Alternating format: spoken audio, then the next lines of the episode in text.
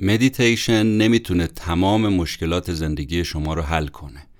نمی‌تونه شما رو قد بلندتر جلوه بده. یا شما رو در حالی که رو نیمکت پارک نشستید هوی خوشبخت و سعادتمند کنه.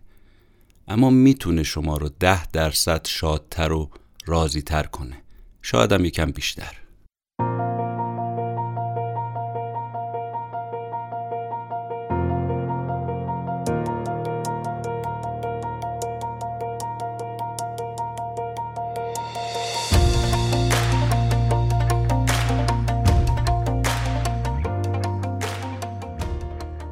نام خدا سلام.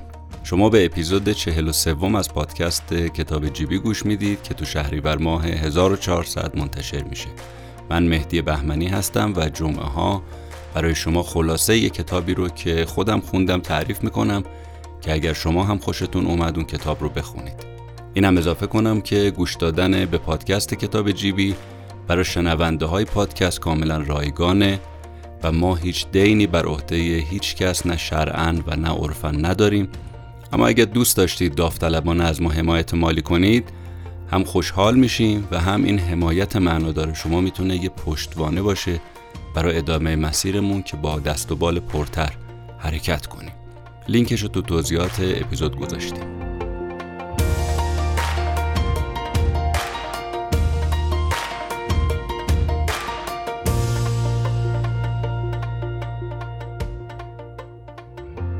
اما کتاب این هفته اسمش هست ده درصد شادتر نوشته آقای دن هریس ترجمه فارسی این کتاب رو نشر شمشاد با قلم محمد قفوری چاپ کرده.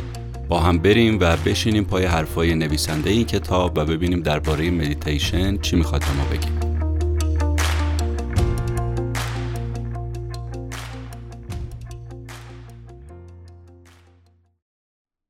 درباره مدیتیشن خب خیلی کتاب نوشته شده که معمولا هم کتاب ها یه پیچیدگی های خاصی داره که ممکنه به راحتی نشه حرفشون رو فهمید. اما نویسنده این کتاب آقای دن هریس که مجری یکی از شبکه های تلویزیونی آمریکا هست تو این کتاب سعی کرده با یه زبون ساده و خودمونی این مفاهیم پیچیده مدیتیشن رو برای ما بیان کنه. در واقع این کتاب حاصل تجربه های تلخ و شیرین زندگی آقای دن هریسه برای اینکه تو طول این مدت دنبال آرامش بود و به نظر خودش تونست تو مدیتیشن یه قدری به قول خودش ده درصد به این آرامش و شادی دست پیدا بکنه. تو این کتاب تجربیاتش رو با ما به اشتراک گذاشته زندگی شخصیش رو برای ما تعریف کرده و واقعا با دل و جرأت هم این کار کرده سانسور نکرده چیزی رو حذف نکرده هر اون چیزی که بوده رو برای ما بیان کرده برای اینکه ببینیم واقعا با حرفای نویسنده ارتباط برقرار می‌کنیم با مدیتیشن همراه میشیم یا نه اصلا علاقه ای نداریم و می‌خوایم بذاریمش کنار. کتاب اینجوری شروع میشه که دن هریس میگه که بر اساس سیستمی که میزان مخاطبای برنامه تلویزیونی رو تخمین می‌زنه پنج میلیون نفر شاهد دیوونگی من تو برنامه زنده تلویزیونی بودن. جریان تو سال 2004 اتفاق میفته وقتی که من داشتم توی برنامه زنده اجرا می‌کردم. کاری که بعد انجام می‌دادم هم این بود. خلاصه اخبار رو بگم. یه کروات نو زده بودم و یه گریم سنگینم رو صورتم بود. موهامم حسابی پف کرده بود و البته خیلی مرتب. قرار بود که من به جای یکی از این اخبارگوها اخبار بگم. رفتم پشت میزم تو استدیو نیویورک تایمز و شروع کردم به گفتن اخبار. هر خبر فقط 20 ثانیه بیشترم نباید طول می‌کشید. شروع خوبی بود خیلی سراحال بودم محکم شروع کردم اما درست وسط دومین خبر فاجعه اتفاق افتاد. یه دفعه احساس کردم که مغزم داره منفجر میشه یکی داره به کلم خنجر می‌کشه. یه دفعه استرس و استراب موج انفجارش خورد به سرم احساس کردم واقعا دنیا داره رو سرم خراب میشه. قلبم شروع کرد تون تون زدن دهنم خشک عین چوب. دستام عرق کرده بود و البته می‌دونستم که باید چهار تا خبر دیگرم بخونم. خب من فقط یه دونه رو خونده بودم. استراحت که تو کار نبود. قایم شدن که تو کار نبود. آدم جایگزین همکاری که بتونه ادامه بده خبر رو تو کار نبود. همه چی به خودم سپرده شده بود. حالا باید چجوری خودم رو جمع جور می‌کردم؟ یه نفس قاچاقی می‌تونستم بکشم و یه حالی تازه بکنم؟ نمی‌دونستم. تمام این اتفاقا هم داره در حالی اتفاق میفته که زنده دارن این افتضاح منو دنیا می‌بینه. بالاخره هم چیزی که نباید اتفاق میافتاد افتاد. یه فروپاشی کامل از خودم اونم تو برنامه زنده. فاجعه ای که البته نتیجه بیفکری و ماجراجویی خود من بود. داستانم از این قرار بود که اگر چه خیلی از دوستام مواد مصرف می‌کردن اما من تو تمام دوران دبیرستان و دانشگاه و حتی تو دهه دوم زندگیم هیچ وقت سراغش نرفته بودم. و اگر بخوام واقعا رو راست باشم باید بگم که میترسیدم. تا اینکه یه شب قبول کردم با یکی از همکاران برم یه مهمونی. امان از این مهمونی ها اونجا به من گفت که یکم کوکائین می‌خوای. قبلا هم ببین پیشنهادا رو داده بودن. من دائم تفره می‌رفتم. اما این بار نمی‌دونم چی شد بدون فکر قبول کردم. چند سالمه؟ سی و دو سال. فقط 15 ثانیه زمان گذشت که مواد تاثیر خودشو گذاشت. حالا مثل اینکه دقیق ساعت گذاشته بوده شمرده بوده که 15 ثانیه طول کشیده. یکی از حرفایی هم که اون موقع زدم این بود که این ماده مخدر تا الان کجا بوده؟ این آغاز ورود من شد به یه مرحله جدید از زندگی. عجیبم اینه که شما از مصرف کوکائین سیر نمیشید. بهتون ضربه می‌زنه شما رو به اوج میرسونه بعد ناپدید میشه. تو یه چشم به هم زدن تمام سلولای بدنتون دوباره درخواست بیشترش می‌کنه. 24 ساعت گیج بودم به خاطر همین باعث شد حواسم باشه روزایی که فرداش می‌خوام برم اجرا مصرف نکنم. آخر هفته دیگه مصرف می‌کردم محدودش کرده بودم تو سفرهای کاری کنار گذاشته بودم. در واقع تو یکی از همین سالای مصرف مواد مخدر بود که به عنوان بهترین مجری خبری تلویزیونی انتخاب شدم. عجب مجری تلویزیونی میشه اینجوری. با این مخفی کاری ها متقاعد شدم که می‌تونم مصرف رو پنهان کنم و البته باز بهترینم باشم کارمم خوب انجام بدم. البته می‌دونستم که از نظر کاری واقعا یه ریسک خیلی بزرگیه. اگه یه موقع خبر این مهمونیام جای درز می‌کرد که اخراج شده بودم. اما باز با این حال در عبرت نگرفتم ادامه دادم تا اینکه دکترها تشخیص دادن که افسرده شدم. درد سینه انقدر اذیتم کرد که کارم رسوند به بیمارستان. دکتر برگشت به من گفت که احتمال زیاد به خاطر مصرف کوکائینه. اونجا بود که دیگه اعتراف کردم که بله من مصرف کنندم. درخواست دکتر این بود که تو بیمارستان بمونم ولی من این کارو نکردم. گفتم نه اتفاق خاصی نیفتاده خوب میشم. از اونجایی که میگن اعتیاد یه شروعی داره یه بازگشتی داره بازگشت منم از اعتیاد. تو 27 جوان سال 2004 بود. همون اجرای زنده اخبار تو برنامه صبح خیر آمریکا. اون روز بود که نفسم در نمی اومد جملات رو تو مانیتور می‌دیدم اما نمی‌تونستم بگم. سعی کردم خیلی مقاومت کنم اما اصلا فایده ای نداشت. هیچ کاری از دستم بر نمی اومد بین میلیون ها بیننده ول شده بودم انگار. تو اون لحظه فقط یه تصمیم به ذهنم رسید یه حرکت هوشمندانه. و البته ریسکی کردم که هیچ وقت حالا کسی انجام نداده بود. اخبار رو زودتر از موعد تموم کردم. فقط به زحمت تونستم بگم که اینم از اخبار امروز. کارگردان فیلم بردار بلافاصله دورم جمع شدن و البته هیچ کس نمی‌دونست واقعا چه اتفاقی افتاده. فکر می‌کردم شاید یه حمله قلبی چیزی بهم دست داده. منم تظاهر کردم که نمی‌دونم چه اتفاقی افتاده. اما اینو خوب می‌دونستم که یه دهه زحمت کشیده بودم برای رسیدن به این جایگاه اما گن زده بودم به همه چی. بلافاصله از پشت صحنه به مادرم زنگ زدم. تنها کسی که دقیقا می‌دونست ماجرا از چه قراره و نمی‌شد فریبش داد. وادارم کرد که برم سراغ یه روانپزشک تو بیمارستان بستون و تلفنی ازش مشاوره بگیرم. بعد از اینکه از عراق برگشته بودم برای گزارش این دومین روانپزشکی بود که باش مشاوره می‌گرفتم. سری تحت درمان قرار گرفتم و داروی ضد استراب کلونوپین برام تجویز کردن. درمانم ادامه دادم البته و یه روانپزشک خوبی که دوستان برام پیدا کرد. این سومین روانپزشکی بود که بعد از اومدنم از عراق می‌رفتم سراغش. می‌گفتن که این بهترین پزشک تو زمینه استرس و استراب تو نیویورکه یه دکتر قد بلند خوشیکل بود پنجاه ساله با یه ریش بزی جوگندمی. همون جلسه اول برای اینکه ریشه مشکل رو پیدا کنه ازم پرسید مواد مصرف می‌کنیم منم با خجالت گفتم بله. بعد به صندلی بزرگش تکیه داد و برام توضیح داد. گفت ببین مصرف مدام کوکائین آدرنالین مغز شما رو افزایش داده باعث شده شما دچار حمله عصبی و استرس بشید. بلافاصله باید مصرف مواد رو ترک کنید. منم دیدم هم احتمال از بین رفتن شغلم و از دست دادنش هست و همین که خودم دارم نابود میشم موافقت کردم. تصمیم گرفتم که بذارم کنار. البته از نظر پزشک اعتیادم انقدر نبود که نیاز به بستری داشته باشم تو مراکز ترک اعتیادم رو توصیه کرد که ورزش کنم خواب کافی داشته باشم غذای سالم بخورم و اینجوری از خودم مراقبت کنم.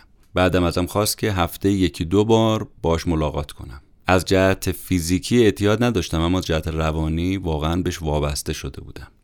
مهمترین چیزی که ازش نگران بودم که نتونم دیگه شاد باشم. چون اگه نبودن اون مهمونی ها و نمی‌رفتم خب اون شادی هم دیگه از بین می‌رفت دیگه. هر چقدرم سعی می‌کردم دکترم رو راضی کنم که مثلا ماهی یه بار به من اجازه رفتن مهمونی بده و استفاده از مواد قبول نمی‌کرد. فقط چیزی که آرومم می‌کرد این بود که احساس می‌کردم تو این ماجرا من تنها نیستم. کسای دیگه ای هم هستن که تو این ماجرا گرفتارن. اما خوشبختانه از جهت فیزیکی تونسته بودم رابطه با مواد قطع کنم و فقط از جهت روانی بهش وابسته بودم و اینکه شادیم هی کمتر و کمتر و کمتر می‌شد.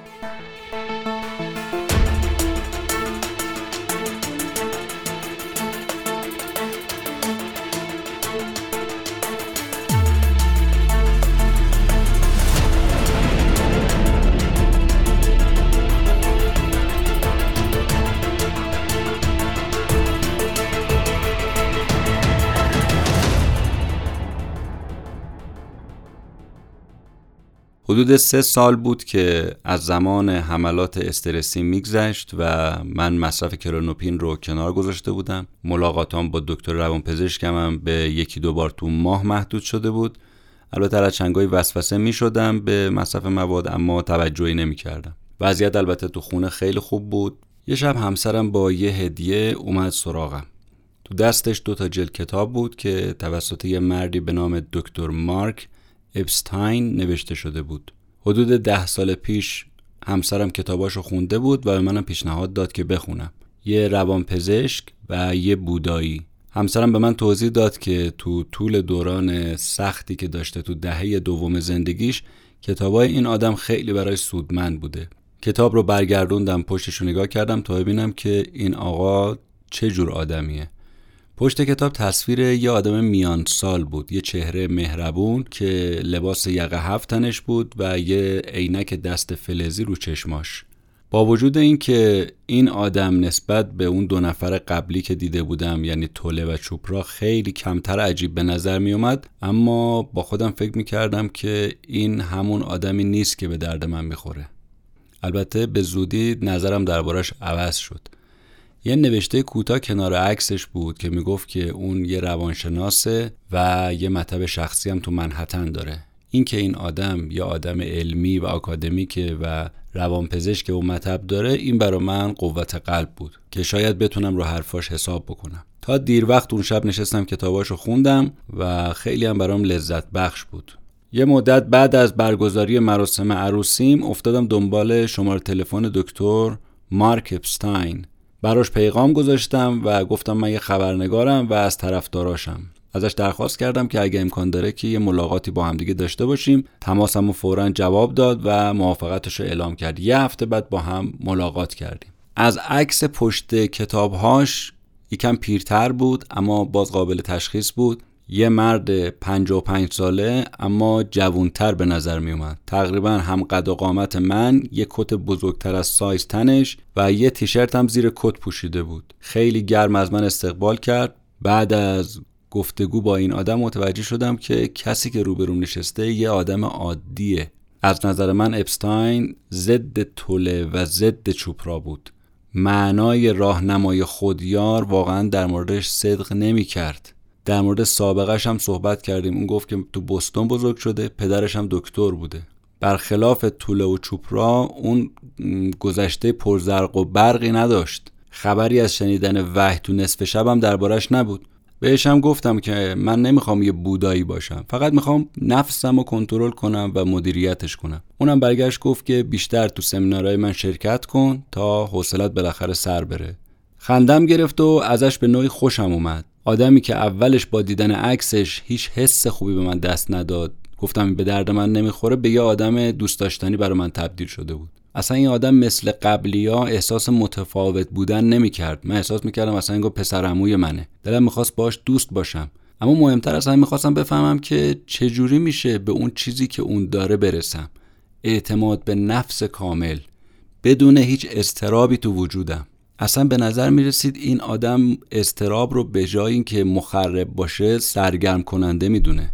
همیشه هم تو آخر مصاحبهش یه توصیه کاربردی می‌کرد. کاری که بقیه نمی‌کردن. خیلی ساده و روشن حرفاشو می‌زد. تفاوت این آدم با اون خودیارا این بود که برنامهش برنامه کاربردی بود. نمی‌گفت برید چیزای پرزرق و برق بخرید برید سمینارهای گرون قیمت شرکت کنید. نه توصیهاش همه رایگان و تمامش حرفش این بود که باید بتونید مشکل ذهنیتون رو حل کنید و اونو خل اصلاح کنید. برای این کار نیاز به یه حرکت درونی و یه حرکت اساسی دارید. همینو بس. پای حرفای اپستاین نشستم. دیدم این آدم میگه که تنها راه برای رام کردن ذهن بازیگوشتون و برای اینکه با وابستگیاش مقابله بکنید اینه که زیاد فکر کنید عبادت کنید یا به اصطلاح مدیتیشن داشته باشید. اوائل من اصلا هیچ قصد نداشتم به حرفای اینو عمل کنم. به نظر من اینا یه مشت وقت هدر دادن بود. اما یه ماه بعد از اینکه با اپستاین ملاقات کردم رفتم دیدن روان پزشکم اولش نمی‌خواستم در مورد علاقم به بودا چیزی بهش بگم. اما یه خورده که گذشت حرف که پیش اومد بهش در این باره گفتم و برگشت اتفاقا یکی از هم دانشگاهیام تو هاروارد. یک کتاب پرفروش درباره مدیتیشن نوشته و مزیت هایی که برای سلامتی آدم داره. منم گفتم حتما این کتاب به درد من نمی‌خوره چون من اصلا علاقه ندارم به این چیزا. از مطب اومدم بیرون وسوسه شدم که برم این کتابو بگیرم بخونم. گرفتم و خوندم نویسنده دیدم تحقیق کرده و نشون داده که مدیتیشن می‌تونه اضطراب رو کاهش بده فشار خون رو بیاره پایین. یه روز بعد از ظهر بعد از اینکه کتاب رو تموم کردم کنار استخ به فکرم رسید که خب بیام یه بار حرکات مدیتیشن رو امتحان کنم. دستورالعملش هم خیلی ساده بود. اول راحت رو زمین میشینید. لازم هم نیست حتما چارزانو باشید ولی ستون فقراتتون باید راست باشه و قوز نکرده باشید. دوم اینکه دم و بازدم خودتون رو باید حس بکنید. همراه با تمرکز یعنی به این نقطه‌ای باید متمرکز بشید. اگه به طور مرتب این تمرکز رو انجام دادید این کمک می‌کنه دم و بازدمتون بتونه درست انجام بشه. سومین کار که از همه مهمتره اینه که هر وقت فکرتون منحرف شد دوباره برگردید سر جای اول. پس اینکه فکرمون رو خالی بکنیم اشتباهه چون اصلا این کار غیر ممکنه. تمام هدف باید این باشه تا منحرف شد زن برگردونیمش دوباره سر جای اول. منم رو زمین نشستم پامو دراز کردم به دیوار تکیه دادم شروع کردم دم و بازدم.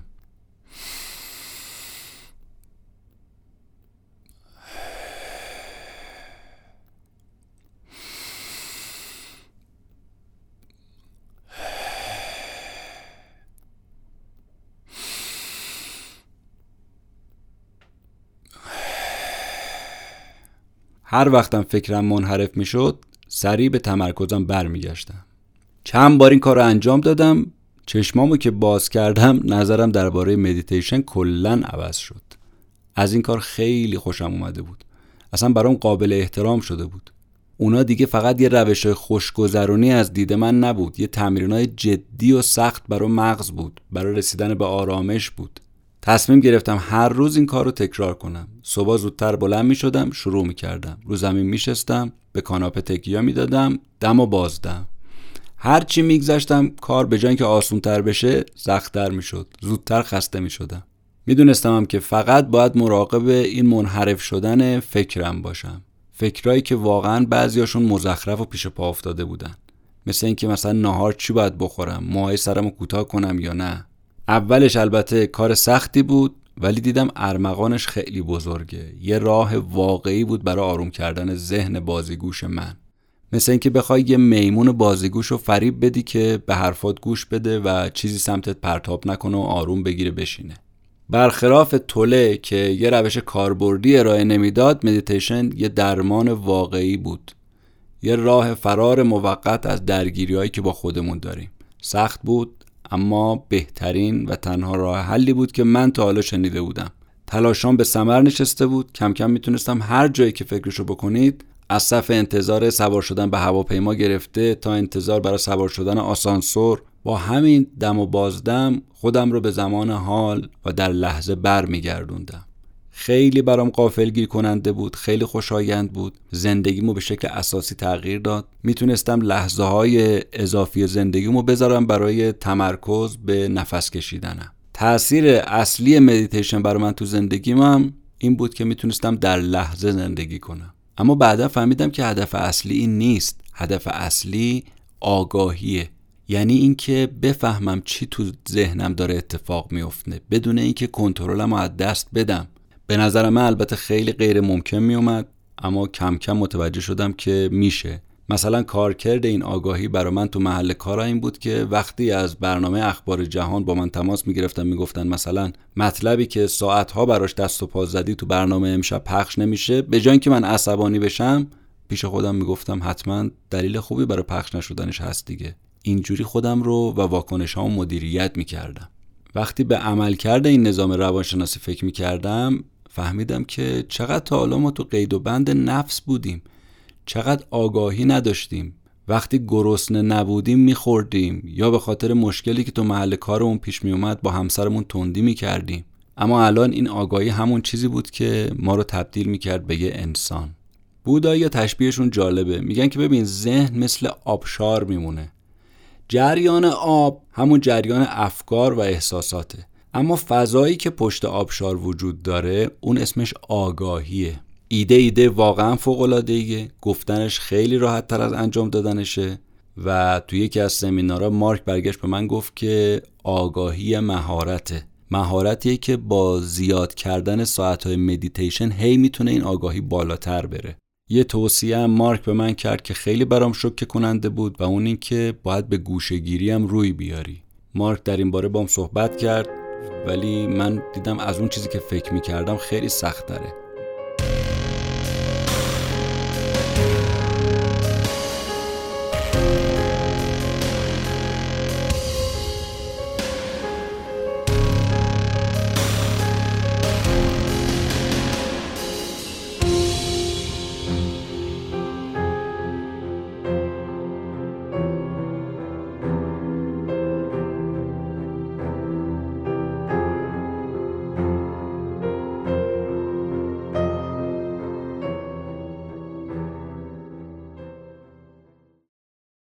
مارک یه روز توصیه کرد گفت که ببین یه دوره هست ده روزه است و چند تا مدیتیشن کار هستند که دور هم دیگه جمع میشن توی مکان خلوت و اونجا کنج عزلت برمیگزینن و گوشه نشینی می‌کنن.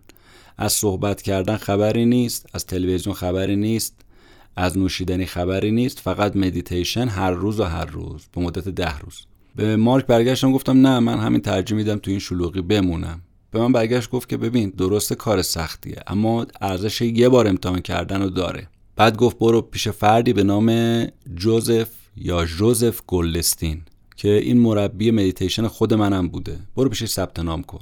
اول فکر کردم کار راحتیه بعد دیدم که نه بابا تو صف ثبت نام کلی ها هستن و قرعه کشی می‌کنن سر اینکه کی قبول بشه برای شرکت تو این مراسم. حالا این مراسم برام شدش یکی از طولانی ترین و دلچسب ترین بخش از زندگی و برای اینکه به جزئیات این ده روز و اتفاقهایی که تو این ده روز تو این گوشه نشینی برای نویسنده افتاده توصیه می‌کنم که حتما این کتاب رو بخونید و این قسمت ده روز رو دربارش اطلاع پیدا بکنید. اما یه نگرانی هم داشتم و اون این که اگر ازم بپرسن همکارام خانوادم که این ده روز کجا بودی من باید چی بهشون بگم؟ بگم این چه فایده ای برای من داشته؟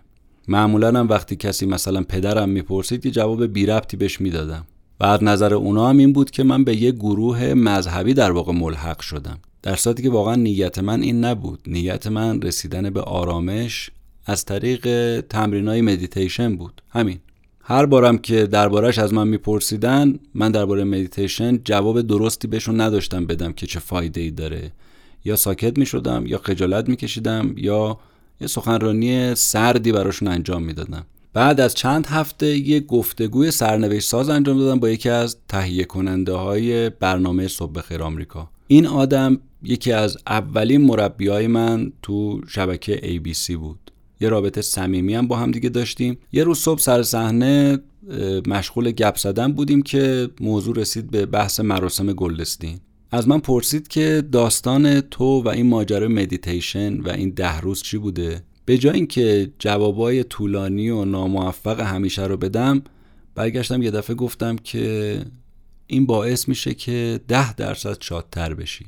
یه دفعه قیافش عوض شد و به جای اینکه مسخره کنه برگشت گفت جدی میگی؟ باید چیز خوبی باشه. تا اینو گفت فهمیدم بله جوابو پیدا کردم. مدیتیشن به چه دردی می‌خوره؟ ده درصد شادتر. یا کمی بیشتر. این جمله هم جذاب بود هم راست بود. چیزی بود که خودم هم تجربهش کرده بودم. شعار جدیدم با فعالیت های خبریم هم کاملا همخونی داشت. یه ماه بعد از مراسم گلدستین یه فرصت هم پیش اومد که شعار رو با خود گلدستین مطرح بکنم. یه برنامه مذهبی بود به نام عقاید اینو تازه شروع کرده بودیم. مصاحبه من با جوزف گلدستینم تو همونجا بود. گلدستین یه شلوار کرم پوشیده بود یه بلوز آبی روشن و یه کیف تلفن همراه که به کمربندش وصل کرده بود. اومد تو استودیو ABC و خارج از مراسم گلدستین می‌دادم این یه آدم آدم صمیمی با مزه و جذابه. این مربی من تو اون ده روز بود. مصاحبه با این سال ازش شروع کردم که چجوری با مذهب بوده آشنا شدیم؟ به من برگشت گفت که جوونیم خیلی گستاخ بودم. آرزو داشتم که وکیل یا معمار بشم. اما در نهایت تو دانشگاه کلمبیا فلسفه خوندم. بعد رفتم به یه مؤسسه سول ملحق شدم. شرق آفریقا اولین گزینشم بود. جایی که برای بار اول اونجا بودا رو تجربه کرده بودم. رفتم معبد معروف شهر بانکوک و اونجا دیدم که یه در غربی ها هستن و با هم دارن بحث و گفتگو می‌کنن. وقتی رفتم وارد شدم و با اونا بحث کردن بعد از اون دیدم که دیگه کسی نمیاد. فهمیده بودم که اینا به خاطر منه که از بحث کردن عقب کشیدن. بهش برگشتم گفتم که پس معلوم میشه که از همون اول آدم غیرقابل تحملی بودی. گفت آره آره فکر کنم چل سال پیش اینجوری بودم. اما مدیتیشن الان خیلی کمکم کرد. بعد از مؤسسه صلح رفتم هند و هفت سال درباره مدیتیشن مطالعه کردم. و دهه هفتادم تصمیم گرفتم برگردم آمریکا. از اون به بعدم شروع کردم نوشتن کتاب تدریس رهبری همین مراسم های مدیتیشن رو مشغول شدم. دیدم فرصت مناسب جرات کردم تیکه کلامم باش مطرح کردم. گفتم وقتی بقیه از من می‌پرسن با مدیتیشن زندگیت بهترم شده یا نه من بهشون میگم زندگیم ده درصد بهتر شده. گفت ده درصد؟ برای شروع مدیتیشن خیلی هم خوبه. درصدش خیلی زیاده. برگشتش هم خوبه. هی بیشتر و بیشتر هم میشه. مثل پولی که تو بانک می‌ذاری اینم یه سرمایه گذاری خیلی خوبه. ازش پرسیدم که به نظر تو خود تو به روشنگری رسیدی؟ گفت که نه اما خیلی چیزا رو تونستم کنترل کنم. هرسم و طمعم و نفرتم و تونستم اصلا اینا رو ریشه کن کنم. ازش پرسیدم وقتی کسی رو دوست داری و از دستش میدی یا مثلا تیم مورد علاقت دیگه خوب بازی نمی‌کنه اذیت نمیشی؟ گفت که باید بگم اذیت میشم اما سعی کردم فوق العاده اینو کمرنگش بکنم. با اونا همراهی می‌کنم ولی بهشون وابسته نمیشم به آدمها به چیزها. ازشون فاجعه نمی‌سازم اگر دستشون دادم. باید اجازه بدی که احساساتت با آرامش از کنارت رد بشه. بهش گفتم از مرگ نمیترسی؟ گفت که کسی تا زمانی که لحظه مرگش نرسیده نمی‌تونه بگه میترسه یا نمیترسه از مرگ.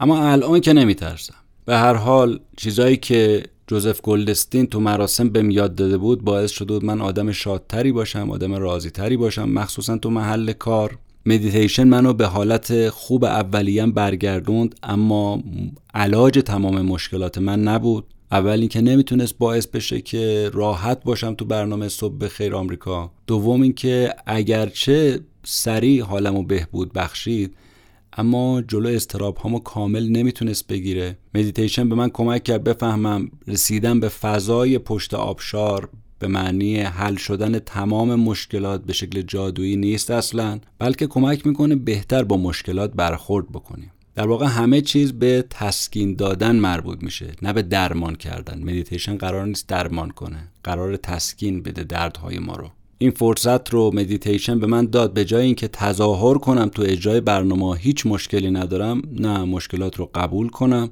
و باهاش کنار بیام و اینجوری برام مشکلات آسون تر بشه. برام عجیبتر این بود که همکاران منو مجری آروم و مجری مهربون صدا می‌کردن. خودم هم متوجه می شدم که روزهای بد جنگجو بودنم تموم شده و اون گزارشگر و مجری معترضی که کاغذهاش رو میز پرت می‌کرد دیگه به فراموشی سپرده شده